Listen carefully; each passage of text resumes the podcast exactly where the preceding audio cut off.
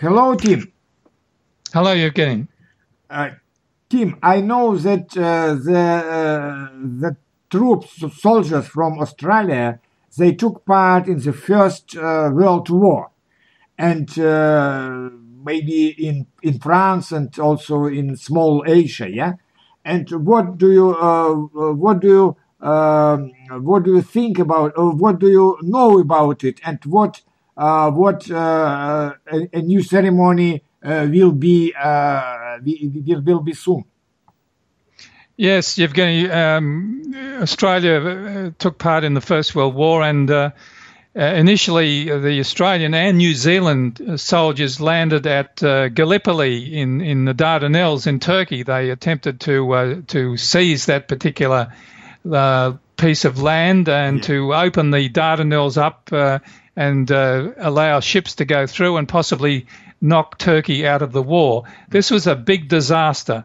It uh-huh. was um, uh, a, a, project of, of, Winston Churchill. It was a big disaster. So oh, yeah. the, the, troops had to withdraw, which they did, and and uh, uh, then they were sent to to France to the Western Front.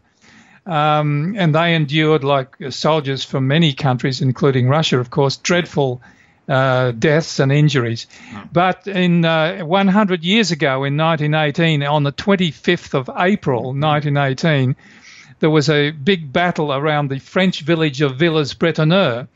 Um, this was um, the the German last German offensive, the Spring Offensive, mm-hmm. to uh, the last attempt by the Germans to um, win the war in the Western Front. Yeah. The, uh, there were uh, uh Australian troops uh, in the, Villa, uh, in the Villers-Bretonneux area, mm-hmm. and the Germans initially seized Villers-Bretonneux, but a day later there was a, a counter-attack by Australian soldiers, and they retook Villers-Bretonneux. Uh, this was a very substantial battle because yeah. it actually uh, stopped the, or it was one of the factors that mm-hmm. stopped mm-hmm. the German advance. Yeah. And the French were very uh, grateful for this, and they, uh, of course, the town of Villers-Bretonneux was ruined.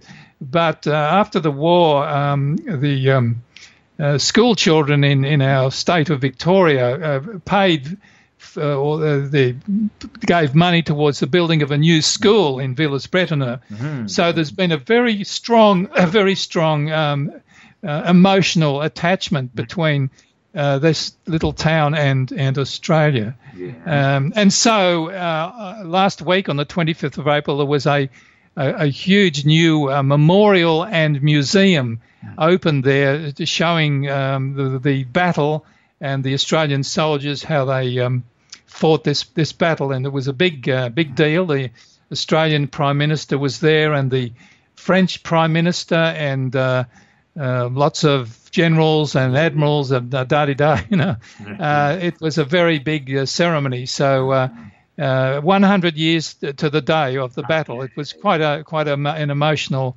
um, emotional event. Yes, yes. Thank you, thank you very much. It's it's always interesting to know that not only Russia, Germany, France, and England uh, took part in this in this uh, war. Yeah. yes, indeed. And just one more thing, if I may, uh, because uh, uh, the German offensive was was was reinforced by because with, with the Russian Revolution and, and yeah, Russia had yeah, yeah. Uh, withdrawn from the war, so all those German soldiers that were in, in around Russia and Poland, etc., on the eastern front, yeah, were then turned around and sent to the west. So uh, it was a very uh, bad situation, but yeah. uh, happily uh, the battle was won in the end. Yeah. yeah. Thank you very very much. Uh, okay. Okay, Evgeny. Bye bye. Bye bye.